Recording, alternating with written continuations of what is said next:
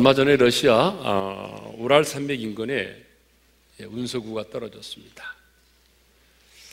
아, 그런데 그 떨어진 운석으로 약 1200명의 사상자가 발생을 했어요.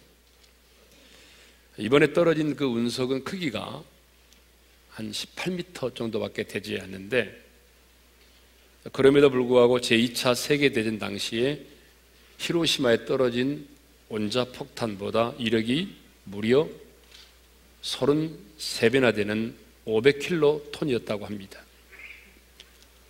그 폭발의 이력이 얼마나 컸던지 사고 현장의 주민들은 지구가 멸망하는 줄 알았다라고 말했어요. 이번 뉴스를 보면서 아, 지구 멸망이라고 하는 것이 이렇게 한순간에도 이루어질 수 있겠구나라는 생각을 하게 됐습니다. 이번에 떨어진 운석이 직경 18m였는데 만일 직경 10km에 달하는 소행성이 지구와 충돌한다면 여러분 지구는 어떻게 될까요? 물어볼 것도 없이 지구는 한순간에 폭발하고 말 것입니다. 그래서 이제 영화 가운데 소행성의 충돌로부터 지구를 구해낸다는 그런 영화들이 상당히 많이 있어요. 뭐 예를 들자면 아마겟돈, 딥 임팩트와 같은 영화들이 바로 그런 영화들이죠. 소행성의 지구 충돌뿐만 아니라 인간들이 만들어낸 이 핵폭탄이 지금 인류의 생존을 이어가고 있습니다. 북한이 3차 핵실험을 강행하고 한국을 최종 파괴하겠다라고 연일 이어하고 있습니다.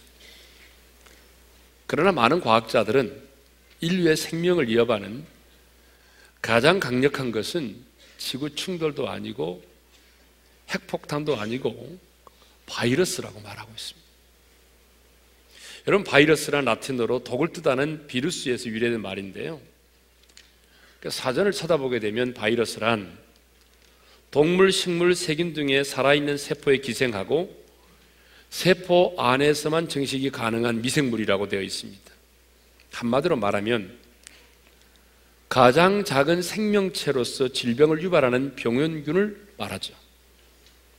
그러니까 우리가 잘 걸리는 감기도 바이러스로 인한 질병이고 에이즈도 바이러스로 인한 질병입니다. 그리고 뭐 최근에 자주 발생하는 조류 인플루엔자, 사스, 신종플루, 구제역 등이 다 바로 바이러스와 관련된 것들입니다. 그런데 이런 바이러스들은요, 떠도는 공기와 숨쉬는 호흡을 통해서 전염되기 때문에 그 전염의 속도가 얼마나 빠른지 모릅니다. 그래서 한번 발생을 하게 되면 피해가 상상을 초월하게 되죠. 자, 14세기 유행했던 패스트에 의한 흑사병으로 2천만 명 이상이 목숨을 잃었다고 합니다. 뭐 2011년도 우리나라에 구제기 발생을 했는데 그때 소아돼지 뭐 250만 마리가 살처분 되고요. 그 피해액도 국가에서 주는 보상금과 더불어서 소비자 피해까지 합치게 되면 10조 원에 이른다라고 합니다. 그런데 최근에는요, 이런 항생제도 듣지 않는 슈퍼박테리아와 같은 신종 바이러스가 나타나서 사람들을 죽음의 공포 가운데 떨게 하고 있습니다. 영국에서는 코로나 바이러스로 인해서 6명이 목숨을 잃었고요. 미국에서도 많은 사람들이 이 슈퍼박테리아에 감염을, 감염이 돼서 목숨을 잃고 있습니다. 여러분, 이 슈퍼박테리아에 감염이 되면 사망률이 거의 100% 이른다고 하네요. 또 얼마 전 일본에서는 살인 진드기가 옮기는 바이러스에 의해서 3명이 목숨을 잃기도 했습니다. 이렇게 바이러스는 빠른 속도로 전염이 돼서 면역 체계를 파괴시키며 사람만이 아니라 수많은 짐승들의 생명을 앗아가고 있습니다. 그런데 바이러스는요, 식물과 동물에만 있는 것이 아니라 여러분, 우리들이 사용하는 이 컴퓨터에도 존재합니다. 그래서 약성 바이러스가 내 컴퓨터에 들어오면 한순간 저장된 모든 내 파일을 삭제하고 파괴시켜 버립니다. 예를 들면 미켈란젤로 바이러스 같은 경우에는 매년 3월 6일이면 파일을 파괴합니다. 예루살렘 바이러스 같은 경우에는 13일의 금요일에 파일을 삭제합니다. 한마디로 악성 바이러스에 감염되면 컴퓨터를 무용지물로 만들어 버리죠. 이것이 악성 바이러스의 이력입니다. 또 바이러스 가운데 여러분 마인드 바이러스라고 하는 게 있어요. 아마 처음 들어보는 분도 계실 텐데 그 보니까 책도 나와 있더라고요. 마인드 바이러스. 우리가 흔히 쓰는 말 가운데 뭐 친구 따라 강남 간다 이런 말 있잖아요. 사실 이것도 따지고 보게 되면 이 마인드 바이러스에 감염된 거죠. 예. 뭐 올봄 패션 트렌드가 핑크색이라고 한다면 온통 핑크색 스커트, 핑크색 블라우스, 또 여자분들 핑크색 립스틱이 유행처럼 확산되게 됩니다. 또 어떤 말도 어떤 드라마라든가 어떤 뭐 개콘에서 어떤 말이 자주 사용하다 보게 되면 그것이 하나의 마인드 바이러스가 돼가지고 수많은 사람들을 이렇게 전염시켜서 유행어를 만들어냅니다. 한때 뭐 개콘에서 많이 유행했던 말 가운데 뭐 고래 뭐 이런 거 있어요. 사람이 아니문이다. 뭐 브라우니 물어 뭐 이런 거. 예. 이런 유행어도 사실 따지고 보게 되면 이 마인드 바이러스의 일종이죠. 예. 몇 년 전에 베토벤 바이러스라는 드라마가 인기리에 방영된 적이 있었습니다. 그런데 실제로 이 드라마를 본 많은 사람들이 이 베토벤 바이러스에 감염이 됐어요. 그 베토벤 음악을 잘 모르던 많은 사람들이 클래식 음악의 선율에 감동을 하기 시작을 했습니다. 그래서 클래식 음반 매출이 갑자기 증가를 하게 되고요. 문화 교실마다 악기를 배우겠다는 사람들이 몰려들었습니다. 이 드라마가 끝나고 난 다음에 한 시청자가 시청자 게시판에 올린 글을 보니까 이렇게 썼더라고요. 이렇게 중독되게 해놓고선 시즌 2를 만들지 않다니 이렇게 썼어요. 그러니까 자기가 중독됐다는 거예요. 2년 전에는 세시봉 바이러스가 한반도를 강탈을 했습니다. 송창식, 윤영주, 김세한, 조영남 이 가수들이 나와서 막 통기타를 연주하면서 70년대 노래를 부르며 그러자 지나간 시절에 대한 막 추억과 향수가 불러 일으켜지면서 사람들이 열광하기 시작했어요. 많은 사람들이 세시봉 바이러스에 감염이 돼서 통기타를 배우게 됐어요. 우리 교회도 그 세시봉 바이러스 감염된 사람이 많습니다. 예. 지금은 강남 스타일이라는 또 바이러스가 전 세계 많은 사람들에게 감염을 시켜가지고 사람들이 막 말춤을 추고 있잖아요. 예, 목욕탕에서도 말춤을 추고 막. 예? 자, 무슨 얘기냐면 하나의 노래도 하나의 유행어도 하나의 드라마도 이렇게 많은 사람들에게 감동의 바이러스를 전염시킬 수 있다는 것입니다. 이것이 바로 마인드 바이러스입니다. 사랑하는 성도 여러분, 바이러스라고 하는 것은요, 누군가를 감염시키는 것입니다. 그러므로 좋은 바이러스를 가진 사람을 가까이 하게 되면 나도 모르게 그 좋은 바이러스에 내가 감염되는 것입니다. 그래서 미국 샌디에고 캘리포니아 대학의 제임스 파울러 교수 연구진은 이 British Medical Journal에 행복은 전염된다는 논문을 실었어요. 우리 한번 따라서 합시다. 행복은 전염된다.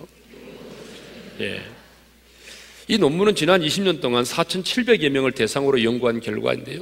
행복은 평균 세 사람 건너까지 영향을 미치고 이때 개인의 행복 지수를 6%가량 상승시키는 효과가 있다라고 하는 것입니다.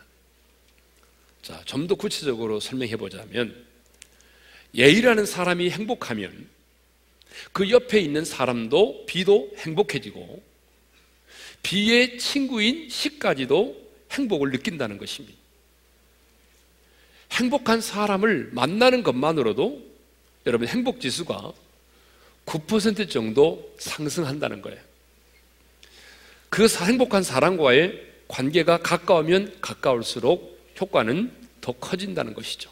만약 내 친구의 친구가 행복하면 내 행복 지수는 한 10% 정도 올라가지만 내 곁에 있는 친구, 내 곁에 있는 친구가 행복하면 그 수치는 15% 정도 올라간다는 것입니다. 그러니까 실험에 의하면 행복한 친구가 100m 거리 안에 살면 행복 지수의 증가의 폭이 무려 42%나 증가된다는 것입니다. 그러니까 행복한 사람이 내 곁에 가까이 있으면 100m 이내에만 살아도 내 행복 지수가 42%나 증가된다는 것입니다. 그렇습니다, 여러분. 내가 행복하면 내 자신도 행복할 뿐만 아니라 내 주변에 있는 사람들도 행복하게 만든다는 것이. 이것을 보면 행복은요, 전염됩니다. 행복은 전염성이 아주 강한 바이러스입니다. 그렇습니다. 우리 감정은, 우리 감정도 주변의 사람들에게 여러분 바이러스처럼 전염됩니다. 그래서 내가 기분이 좋으면 내 주변에 있는 사람들도 말하지 않아도 덩달아 기분이 좋아지는 것입니다. 회사에 출근했는데 사장님이요. 기분이 좋아하시면서 어? 밝은 표정으로 대하면 직원들도 하루 종일 기분이 좋습니다. 근데 사장님이 출근하자마자 예, 막 화를 내고 신경질적인 반응을 보이면 직원들도 하루 종일 기분이 나쁘는 거죠. 그러므로 우리가 이 세상을 살면서 누구를 만나느냐, 또 어떤 사람과 오랜 시간을 보내느냐가 참 중요해요. 예. 자, 우리 세상을 살아가면서 다양한 사람들을 만나잖아요. 근데 만나보면 사람마다 달라요. 여러분, 그러죠? 어떤 사람은 만나면 정말 기분 좋은 사람이 있습니다. 기분 좋은 사람 있죠? 예. 아침 이슬처럼, 아침 이슬, 다른 거 생각하지 마시고, 아침 이슬처럼 아주 상쾌한 사람이 있어요. 예. 그래 만나면 힘이 되고요. 다시 만나고 싶은 사람이 있어요. 반면에 어떤 사람은요, 만나면 아주 기분 나쁜 사람이 있습니다. 만나면 막 마음을 상하게 만들고 에너지를 막 빼앗아가는 사람이 있어요. 예? 다시는 만나고 싶지 않은 사람이 있어요. 이렇게 우리는 내 자신도 모르게 내가 만나는 사람들에게 바이러스를 전염시키고 있는 것입니다. 그래서 유대인 중에 한 어머니는요, 어떻게 자식을 그렇게 훌륭하게 잘 키우느냐라고 묻는 질문에 이렇게 대답을 했습니다. 나는 자녀들에게 다른 거 요구하지 않고 딱 세 가지만 내가 가르쳤습니다. 여러분, 이거 굉장히 중요한 거예요. 자녀들에게 나 다른 거 안 가르치고 딱 세 가지만 가르쳤는데 그 첫 번째는 뭐냐? 어떤 경우이든지 모든 일에 감사해라. 그러니까 작은 일이나 큰 일이나 어려운 일이나 쉬운 일이나 어떤 일이든지 간에 원망하지 말고 감사하라. 감사의 습관을 가르쳤다. 여러분, 이런 게 정말 중요한 거예요. 여러분, 뭐 공부를 잘해가지고 좋은 대학 다니고 뭐 좋은 직장 다니면 뭐예요? 입만 열면 막 욕이 나오는데. 그러니까 여러분, 참 이게 중요한 거예요. 어릴 때부터 어떤 일이든지 너는 감사해라. 이런 게 가르쳐져, 이런 게. 두 번째로는 원망하는 사람들과는 놀지 말고 사귀지 말라. 왜 전염되니까. 원망하는 사람, 불평하는 사람은 가까이 하지 말라는 거예요. 어릴 때부터. 예? 근데 우리 부모님들은 그런 기준이 아니에요. 야, 네 친구 공부 잘하냐? 공부 못하는데 공부 못하라 놀지 마. 어? 한번 데려오지 마라 우리 집에.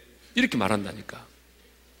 공부 조금 못해도 그 아이가 늘 감사하는 아이면 그 아이하고 같이 똑똑하고 공부는 잘하는데 맨날 욕하고 불평과 원망이 많은 친구라면 야 가까이 하지 마라. 그런 친구 가까이 하지 마라. 세 번째는 감사하는 사람과 친하게 지내라. 똑같은 얘기예요. 예? 이 세 가지만 가르쳤다는 게세 가지만. 예? 자, 그렇다면 하나님의 생명을 가지고 하나님께 속한 자로 살아가는 우리들은 여러분 어떤 바이러스를 내 주변의 사람들에게 전염시켜야 될까요?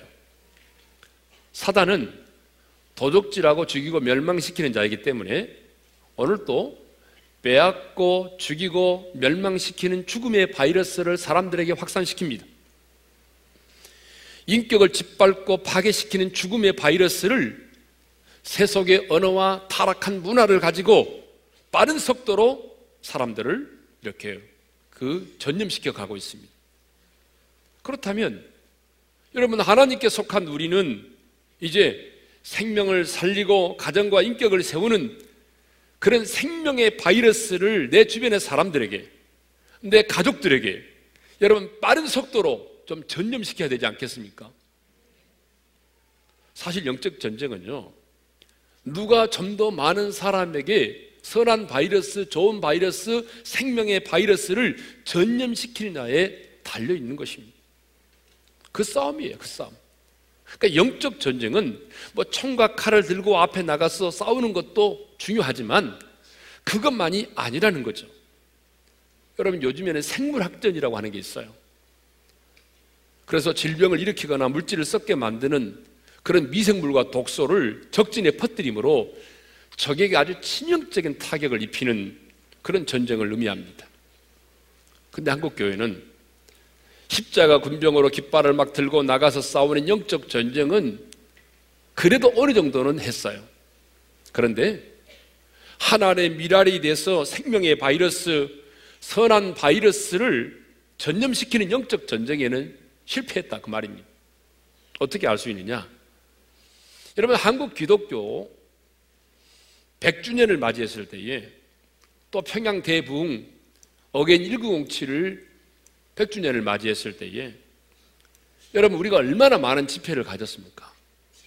얼마나 많은 성도들이 모여서 여러분 회개하고 이 땅 가운데 다시 한번 그런 부흥의 역사를 허락해 달라고 우리가 기도했습니까?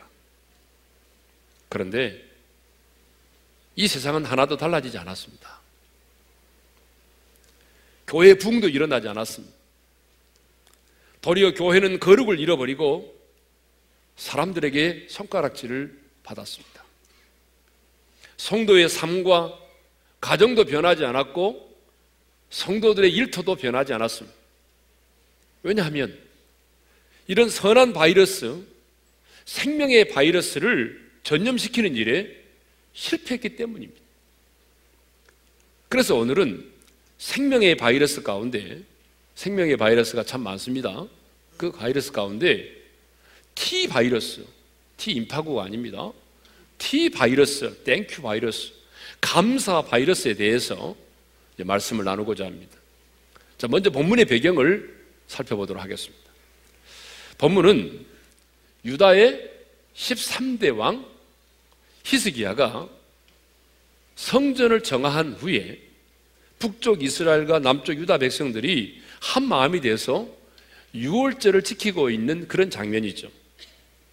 우리가 잘 아는 것처럼 히스기야는 25세의 나이에 왕이 됐습니다. 유다의 왕이 됐습니다. 왕이 되자마자 그런 하나님의 성전을 정결케 했어요. 그리고 곧바로 그가 했던 일이 뭐냐 그러면 백성들에게 유월절을 지키도록 명령했다는 것입니다. 근데 재미있는 사실은 그가 유다의 왕이잖아요. 근데 자기 백성들에게만 유월절을 지키도록 명령한 게 아니고 여러분 북쪽에 있는 북이스라엘 사람들에게도 편지를 써서 보내 가지고 그들도 예루살렘에 와서 남과 북이 하나 되어 함께 하나님께 유월절을 지키자라고 요청했다는 사실입니다. 여러분 1절을 읽겠습니다. 다 같이요. 히스기야가 온 이스라엘과 유다의 사람을 보내고 또 예브라임과 문하세의 편지를 보내요. 예루살렘 여호와의 전에 와서 이스라엘 하나님 여호와를 위하여 유월절을 지키라 하니라. 여기서 예브라임과 문하세는 북왕국 이스라엘을 대표하는 지파를 말하죠. 그러니까 당시 북왕국은 히스기야가 왕이 됐을 때는 어떤 상태에 있었냐면 아수리의 침략을 받아서 이미 멸망을 한 상태에 있었습니다. 그러니까 아수리의 영향력이 그렇게 강하지 않은 상태에 있었기 때문에 지금 히스기야는 사람을 보내 가지고 북왕국의 사람들에게도 예루살렘에 와서 우리와 함께 유월절을 지키자라고 요청을 했던 것이죠. 여러분 유월절이라는 게 뭐죠? 유월절이라고 하는 것은 예굽에 포로된 이스라엘 백성들이 유월절 어린 양의 피로 말미암아 구원을 받은 그 절기, 구원을 받은 사건을 하나님 앞에 감사하는 그런 절기가 바로 6월절이잖아요. 네. 그런데 솔로몬 통치 이후에 그들은 6월절을 다운 6월절을 지켜본 적이 없습니다. 예? 근데 이제 히스기야가 딱 왕이 되고 난 이후에 그 구원의 은혜를 감사하는 6월절이 예루살렘에서 지켜지게 되었습니다. 그것도 여러분 남과 북이 하나가 돼서 6월절을 지키게 된 것입니다. 여러분 얼마나 역사적인 순간입니까? 여러분 한번 생각해 보자고요. 예? 우리가 지금 예? 북한에 있는 지하교회 성도들과 남한에 있는 우리 성도들이 한 자리에서 뭐 여의도 광장에서 함께 우리가 부활절 연합 예배를 드린다고 한번 생각해 보세요. 얼마나 감격스럽겠어요. 그래서 21절에 보게 되면 이런 말씀이 있어요. 다 같이 읽습니다. 시죠. 예루살렘에 모인 이스라엘 자손이 크게 즐거워하며 7일 동안 무교절을 지켰고, 예, 7일 동안 이 무교절을 지키는 동안에 크게 즐거워했다는 것입니다. 여러분, 한 동족임에도 불구하고 적대적 관계를 유지하며 지냈는데, 그들이 이렇게 하나가 돼서 6월절을 지키게 된다는 게 얼마나 감격스러웠겠어요? 예? 몇 년 전에 우리 교인들과 함께 그 북한의 칠골 교회에 가서 예배를 드린 적이 있습니다. 여러분 그때 그 감격은 지금도 제가 잊을 수가 없어요. 물론 20분 설교 준비를 해가지고 왔는데 그 친구들이 저에게 설교할 수 있는 기회를 5분밖에 안 줘요. 아주 의도적으로 설교를 못하게끔 여러 가지 막 프로그램을 집어넣어요. 예. 뭐 예를 들자면 뭐 성가대가 찬양을 뭐 한 15분 이상 하게 만다든지 예. 그리고 무슨 축사를 하게 만든다든지 막 그래가지고 설교는 5분밖에 못해. 예. 그래서 제가 5분밖에 설교를 못했어요. 근데 그때 좋았던 게 뭐냐 그러면 그 칠골 교회는 여러분 마이크가 시설이 돼 있지 않아요. 그래서 우리 주에 그 당시 우리 교인들 중보기도 튼들하고 갔기 때문에 눈 감고 우리 주여 세 번 부르고 평양이 제2 예루살렘이 되게 해달라고 이 땅의 부흥을 위해서 우리가 그냥 빡시게 기도를 했어요. 그랬더니요, 야, 이 막 봉수교회 목사가 일어나더니 저는 눈을 뜨고 봤으니까 알잖아요. 아, 이 친구가 막 일어나더니 막 핏대가 올라가지고, 예, 박수를 막 치면서 기도 중단하라고 막 난리가 났어요. 어? 기도 중단하라고. 근데 뭐 우리 성도들은 기도하러 갔는데 중단이 됩니까? 다 눈 감고 있는데 누가 보겠어요? 그래서 기도를 한 8분 정도 했어요, 저희들이. 나중에 들어보니까 제가 깜빡이 할 뻔했더라고요. 예. 어디 이곳에 와가지고 주여 삼창하고 통속으로 기도했냐 이거예요. 자, 그날의 감격은 잊을 수가 없어요. 무교절을 지키는 7일 동안 레이 사람들과 제사장들은 날마다 여호와를 찬송했습니다. 그게 바로 21절 하반절의 말씀이죠. 다 같이 읽겠습니다. 레이 사람들과 제사장들은 날마다 여호와를 칭송하며 큰 소리 나는 악기를 울려 여호와를 찬양하였으며 자, 7일 동안 그들은 꿈만 같은 축제의 시간을 보냈습니다. 한 사람 히스기야의 마음속에 있었던 구원의 감격이 마침내 6월절의 축제를 갖게 만든 것입니다. 한 사람 히스기야의 마음속에 있던 이 거룩한 소원이 여러분 남과 북이 하나 돼서 6월절 축제의 기쁨을 누리게 만든 것입니다. 그러니까 한 사람 히스기야의 마음속에 있던 이 거룩한 감사와 기쁨의 바이러스가 국경을 넘어서 북이스라엘 사람들까지 전염되었고 모든 백성들에게까지 전염된 것입니다. 그런데 히스기야는 이런 축제의 순간에도 기쁨의 순간에도 하나님을 섬기는 사람들의 수고를 잊지 않았습니다. 그래서 여호와를 섬기는 일에 능숙한 모든 레이 사람들을 이루었습니다. 여러분 22절 A절을 읽겠습니다. 다 같이요. 히스기야는 여호와를 섬기는 일에 능숙한 모든 레위 사람들을 위로하였더라. 자, 히스기야가 누구를 위로했다고 말합니까? 모든 레위 사람들인데 어떤 레위 사람들이냐면 여호와를 섬기는 일에 능숙한 모든 레위 사람들입니다. 여기 능숙하다는 말의 온전의 원문의 의미는 뭐냐면 통달했다 그 말입니다. 그러니까 여러분 그 당시 제사장들이 자신들의 직무를 감당하는 데 있어서 최선을 다했다는 것입니다. 가끔 보게 되면 세상의 일에는 최선을 다하면서도 하나님을 섬기는 일에는 여러분 능숙하지 못한 분들이 많이 있어요. 너무나 미숙해요. 최선을 다하지 않은 분들이 있어요. 여러분 아닙니다. 우리는 하나님을 예비하는 일에도 최선을 다해야 됩니다.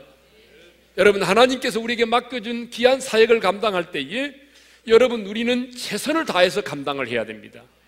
그 일에 능숙해야 됩니다. 대충 하면 안 되는 것입니다. 능숙해야 돼요. 통달해야 되는 것입니다.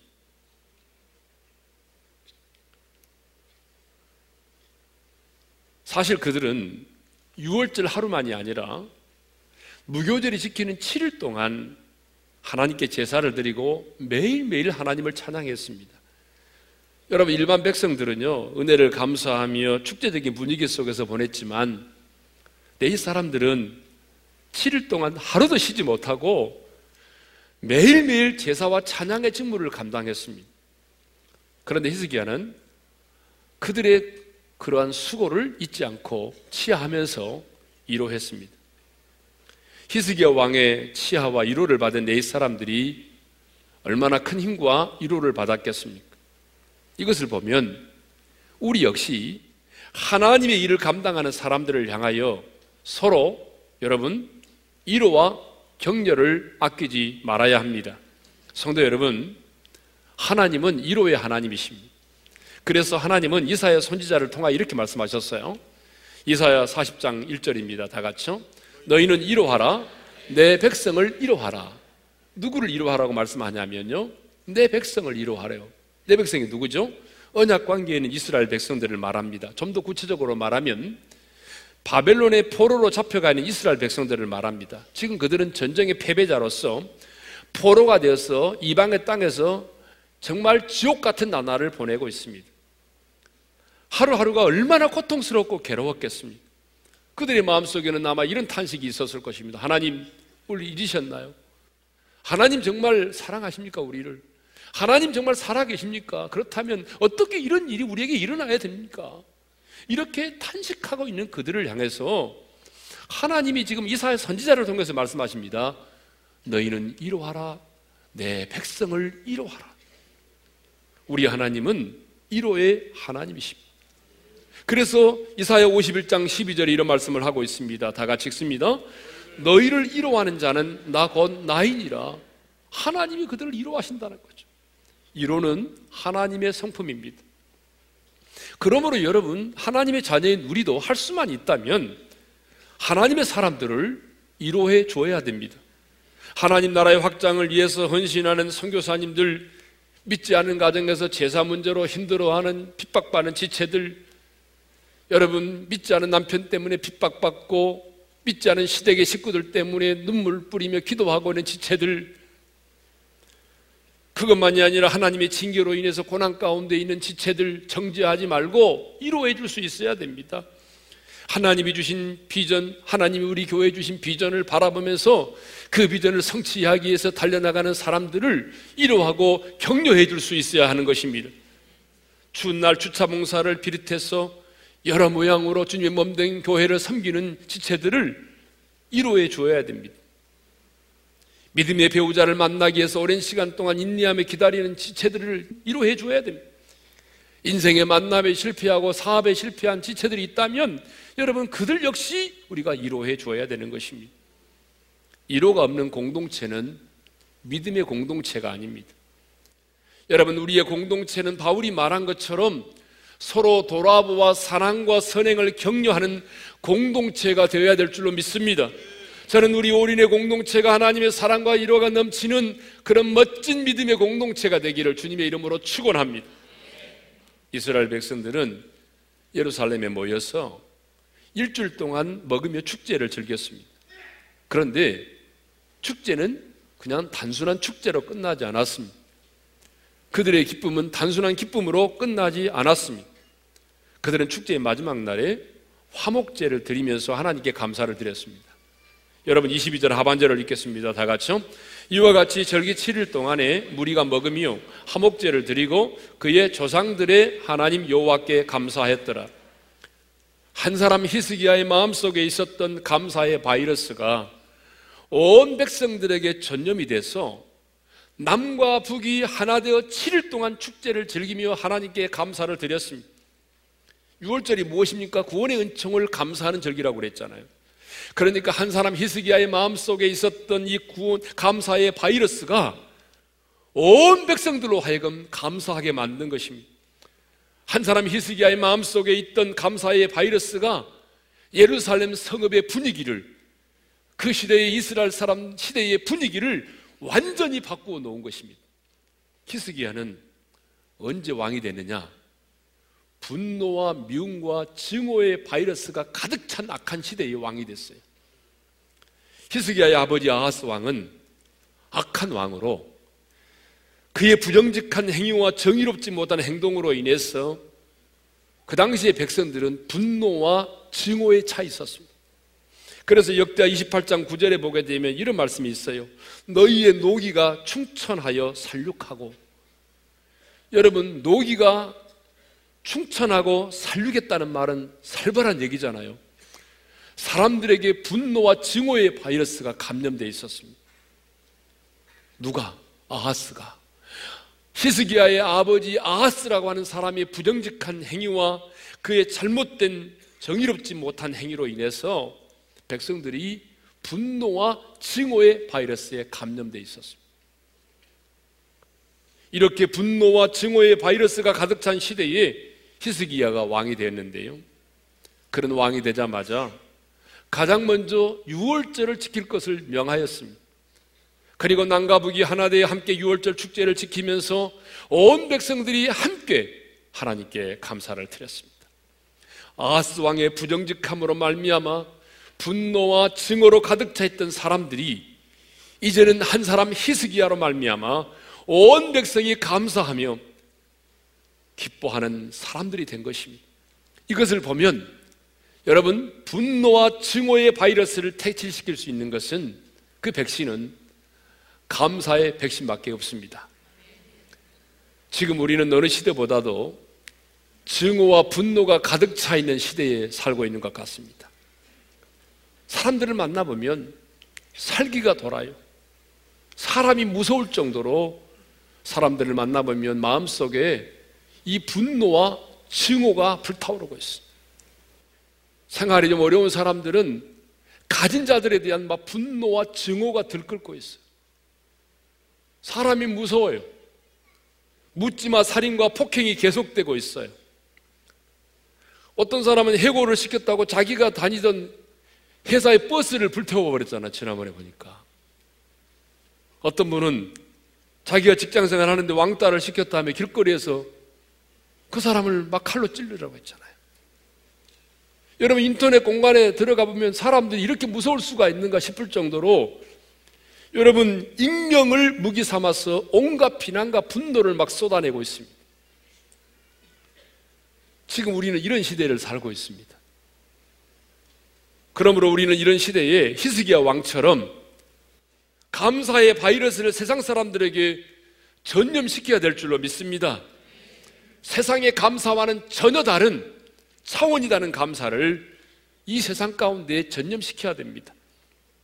이 세상에 만연되어 있는 분노와 증오의 바이러스를 치료할 백신은 하나님의 사람들에게만 있어요. 오직 감사의 바이러스를 통해서만이 우리는 이 땅에 가득 차 있는 이 미움과 분노와 증오의 바이러스를 물리칠 수가 있습니다. 그러므로 이제 우리는 히스기야처럼 감사의 바이러스를 이 세상 사람들에게 전염시켜야 될 줄로 믿습니다. 여러분, 그러기 위해서는 가장 중요한 게 뭐냐면 내 자신이 감사의 바이러스에 감염이 되어 있어야 된다는 겁니다. 여러분, 우리가 어떤 사람이 감기에 독감에 걸린 사람 같이 며칠 지내면 어떻게 되던가요? 그 나도 모르게 감기에 걸리잖아요. 그런 것처럼 여러분 내 자신이 먼저 하나님이 주시는 그 감사의 바이러스에 감염이 되어 있어야 돼요. 그래야만이 내가 만나는 사람들에게 나도 모르게 이 감사의 바이러스가 사람들을 전염시키는 것입니다. 어떻게 하면 감사의 바이러스를 좀 더 많은 사람들에게, 내 가족들에게 전염시킬 수 있을까요? 여러분, 그것은요, 감사의 말을 하는 것입니다. 어떤 상황에서든지 불평과 원망의 말을 하지 말고, 여러분, 감사할 수 있기를 바랍니다. 감사의 말을 하시기 바랍니다. 인생의 밤 가운데도 탄식의 노래를 부르지 말고 감사의 노래를 부를 수 있기를 바랍니다. 더 좋은 방법이 있다면 사람들에게 감사의 편지를 써 보내는 것입니다. 365 Thank You라고 하는 책이 있습니다. 이 책의 저자이자 주인공인 존 크랠릭은 미국 LA 주의 대법원 판사였고 30년 동안 법조계에서 종사해서 남부럽지 않은 삶을 살았던 사람입니다. 그런데 그는 2007년 그가 일하던 변호사의 사무실이 파산 위기에 직면했고 결혼 생활마저 파경을 맞아서 혼자 되었습니다. 자연스레 두 아들과의 사이도 멀어졌고 은행 잔고마저 바닥을 쳐서 아파트 임대료도 내지 못해 가지고 당장 당장 길바닥에 나 앉아야 될 처지에 있었습니다. 이제 그에게 남은 것은 극심한 예로움과 지독한 우울증 뿐이었어요. 그러던 어느 날 어린 시절에 할아버지가 들려주신 말씀이 문득 떠올랐어요. 그러니까 여러분 할아버지들 잘 들으세요.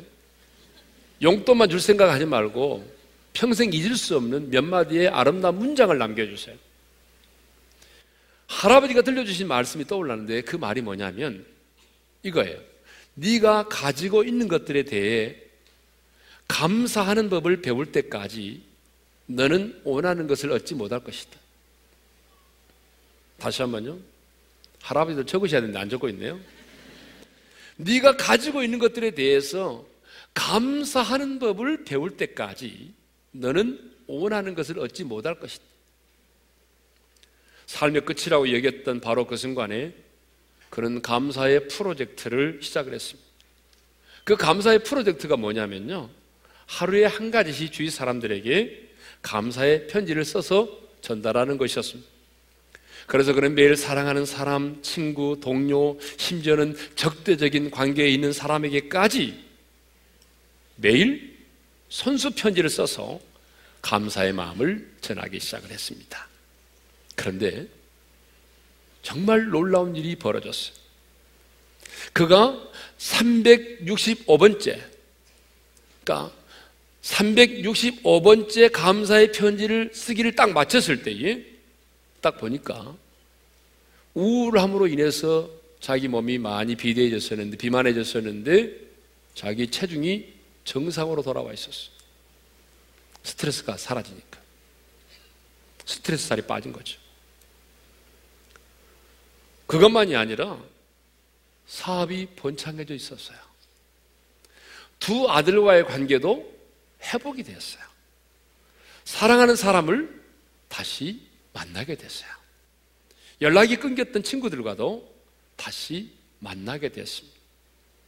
성도 여러분, 감사하는 이와 같이 내 자신을 변화시킬 뿐만 아니라 내가 만나는 사람들을 변화시킬 뿐만 아니라 내가 처해 있는 환경까지도 변화시키는 것입니다. 그러므로 내 자신이 먼저 바이러스에, 감사 바이러스에 감염되어야 됩니다.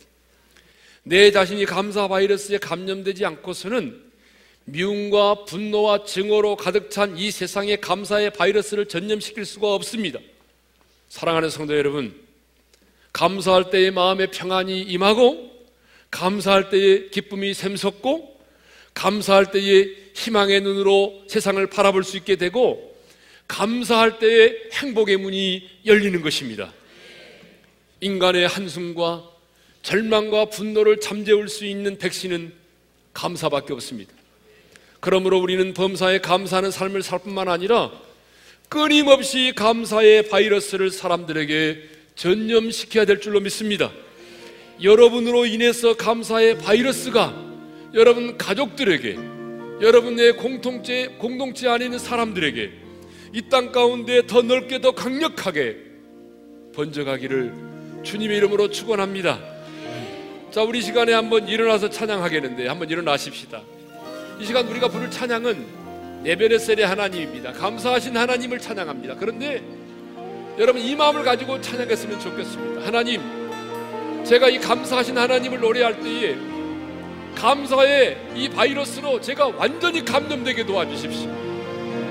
하나님이 주시는 감사의 바이러스에 내가 감염되게 도와주십시오. 이런 믿음의 고백과 함께 이 찬양을 드리며 나가겠습니다. 감사하신 하나님. 예베네셀 하나님. 예베네셀 하나님. 살아계신 하나님. 살아계신 하나님. 예베네셀 하나님. 여기까지 여기까지 인도하셨네. 감사하신 하나님. 그분 여기까지 우리를 인도하셨습니다. 여기까지 인도하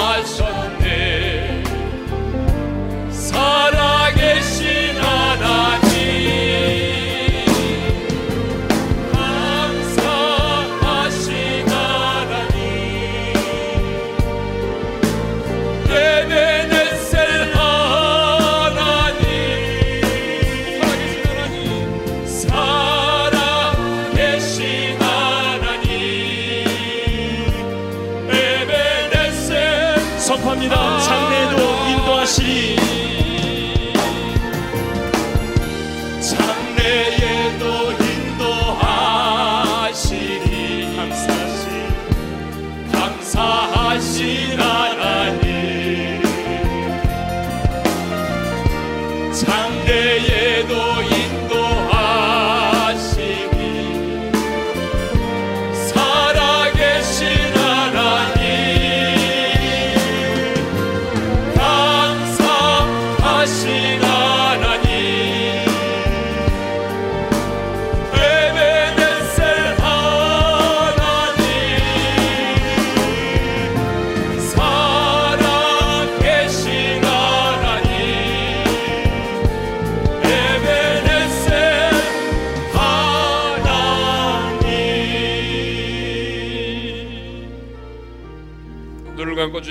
마음에 새기며 기도합시다 성도 여러분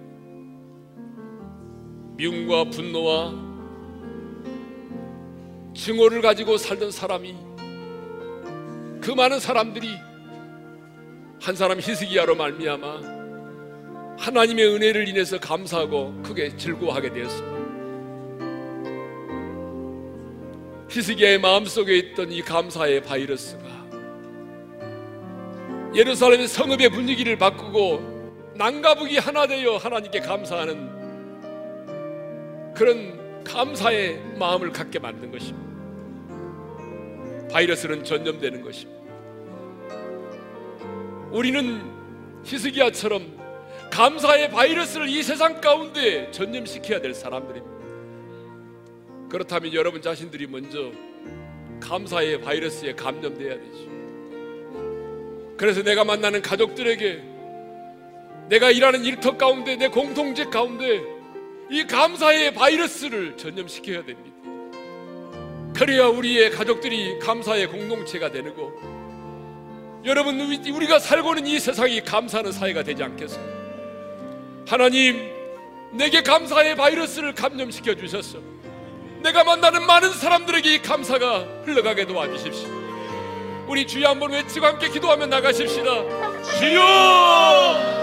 아버지 하나님, 감사합니다. 하나님이 내게 주신 감사, 멀리 끝나지 말게 하시고 하나님의 감사로 그 바이러스 내가 감염되기를 원합니다. 감사의 바이러스 내가 온전히 감염되어서 내가 만나는 사람들에게 예수기야처럼 이 감사의 바이러스가 흘러가기를 원합니다. 하나님,